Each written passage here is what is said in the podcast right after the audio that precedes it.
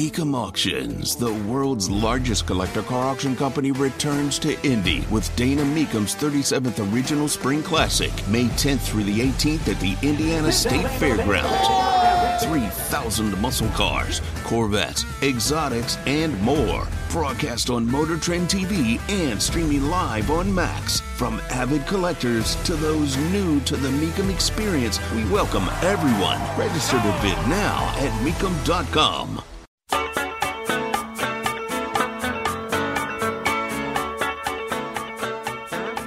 The strike continues for the United Auto Workers. Stellantis offering up a 21% pay increase. That did not get accepted. It just it just didn't. Uh, General Motors, Ford, the strike is amongst all three. Tony Katz, good to be with you. Gerry Dick joins us from InsideIndianaBusiness.com on Twitter, or X at IIB, at Gerry Dick personally, G E R R Y, at Gerry Dick on uh, Twitter. You've got the rejection there. The strike is not yet in Indiana, right? You've got the plant in Missouri, a plant in Michigan, and a plant in uh, Ohio from one of each of the big three where the United Auto Workers are demanding 36% pay increases. They want more retirement uh, benefits. They're looking for COLA, cost of living uh, uh adjustments. They're not going to get everything they want. But before we get into what we think is going to come to Indiana, what has been the take on the strategy that the United Auto Workers have been using here?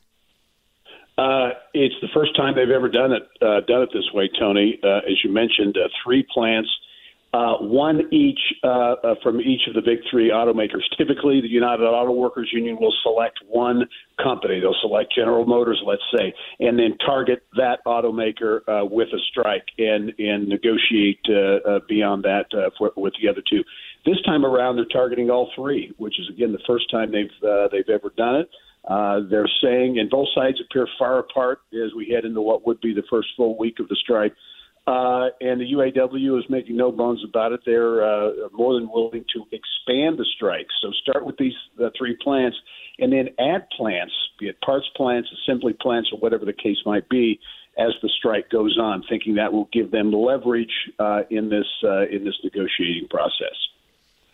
The the leverage part is that, uh, as we have seen, they're going to utilize this drip, drip, drip philosophy. We can expect today or tomorrow to see another three plants go on strike. But here in Indiana, not only do we have plants, we also have those who supply those plants. What are you hearing from those businesses or, or, people who supply even those businesses about how they're going to handle this? Will this put more pressure on the big three to come to the table faster? Well, as you say, uh, Tony, uh, uh, we have both assembly plants and parts plants uh, here in the state of Indiana, and no impact yet, but that impact more than likely uh, certainly is coming. We're beginning to see it at other parts of the country because there was news out uh, this morning. I believe it is a Ford plant that is talking about maybe 2,000 workers being laid off in in Missouri, I believe, because of a lack of parts because that impact is beginning to filter down from the uh, from the strike.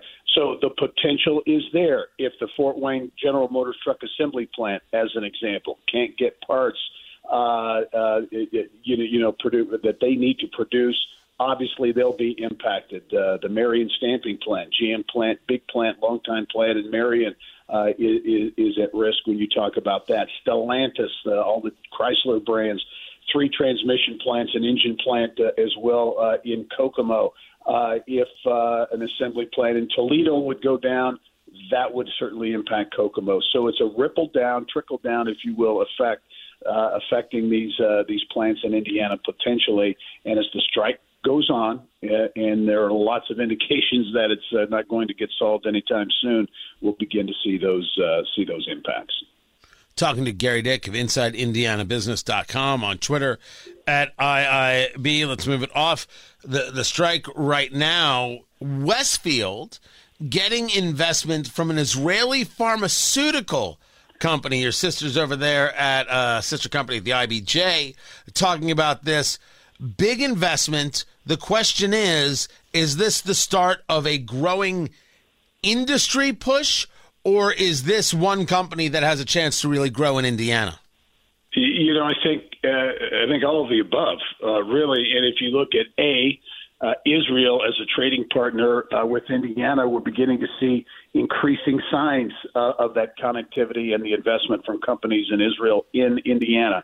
Uh, I know a big uh, made a big investment in uh, in Anderson, among other places here. But in this this whole pharma nuclear medicine area, and that's what we're talking about here with this company, Isotopia USA. Uh, it's a subsidiary of an Israeli company uh, locating in Westfield. $20 million investment, 50 jobs. So the jobs number is not necessarily huge, but a big number in terms of investment $20 million in communities like Westfield. We're seeing it in Fishers. Uh, too, which has been a surprise, I know, to uh, uh, Mayor Scott Fadness there. The number of life sciences companies that are beginning to locate uh, in uh, in Fishers uh, as well. So I think it's not only the beginning. I think it's already started. I think it's beginning to pick up uh, a bit of, of uh, momentum. Yeah, uh, the 50 jobs, one could argue, is not a big number, but the 50 jobs is also can be seen, and I saw it as the start of, uh, uh, of something. It's that we don't often hear about, and, and Westfield has grown, and this is not a dig on Westfield uh, in, in the slightest, but I haven't seen the conversations, heard the conversations about Westfield getting this kind of development, the corporate headquarters and things like that, is is there a turn starting to take place where the push is like we've seen certainly in Lebanon, uh, where they're building and building and questions about how they got the land, but they're creating all this corridor regarding Purdue. Is the push now, hey, maybe Carmel isn't the only place for your corporate HQ? I, I think it's a natural evolution, uh, really, Tony, if you think about it. Uh, uh, looking at where companies want to locate. Let's face it; these companies are attracted here because of Indianapolis, because of what Indianapolis has to offer. Then you have you look at the uh, the great suburban locations, uh, the Westfields, the Fishers. Uh, you can go on down the list, uh, Hamilton County, but other areas uh, as well. And I think we're beginning to see those those opportunities expand beyond the typical, you know, Fishers Carmel uh, type situations into a Westfield obviously very close geographically there, but uh, suburban areas that offer access to Indianapolis as well. There's a a real good question about where this economy is going. We, of course, have been tracking oil prices, and oil is now, whether you're talking about West Texas Intermediate or Brent crude, over $90 a, a barrel. You clearly see from the consumer price index and producer price index numbers that the inflation has gone back up, uh, not down. Has there been a change in the mentality of uh, Indiana business or or from uh, state government about what it's going to take to right uh, the the ship? How, are you hearing about any level of extreme measures being taken coming into 2024 about how to ensure economic security of business to business?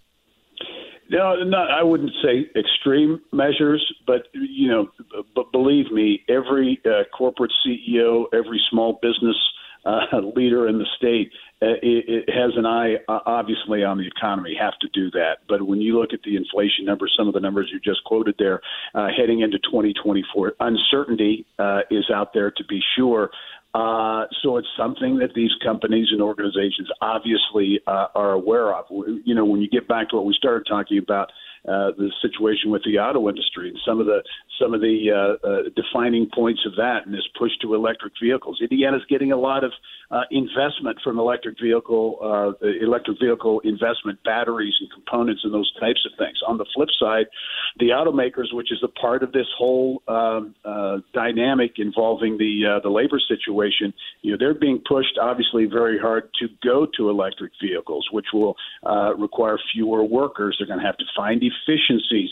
A state like Indiana with a large uh, population of auto workers, you know, how is that going to affect uh, the economy ultimately? So lots of lots of things, micro things going on in the economy, but the bigger picture, as you suggest, is that eye on the economy and inflation and how that's going to affect things. Right now, I don't see companies taking drastic moves or considering those drastic moves. However, it's something that's out there on the horizon. Gerry Dick, InsideIndianaBusiness.com on Twitter at IIB. Always a, a pleasure. Appreciate you being with us.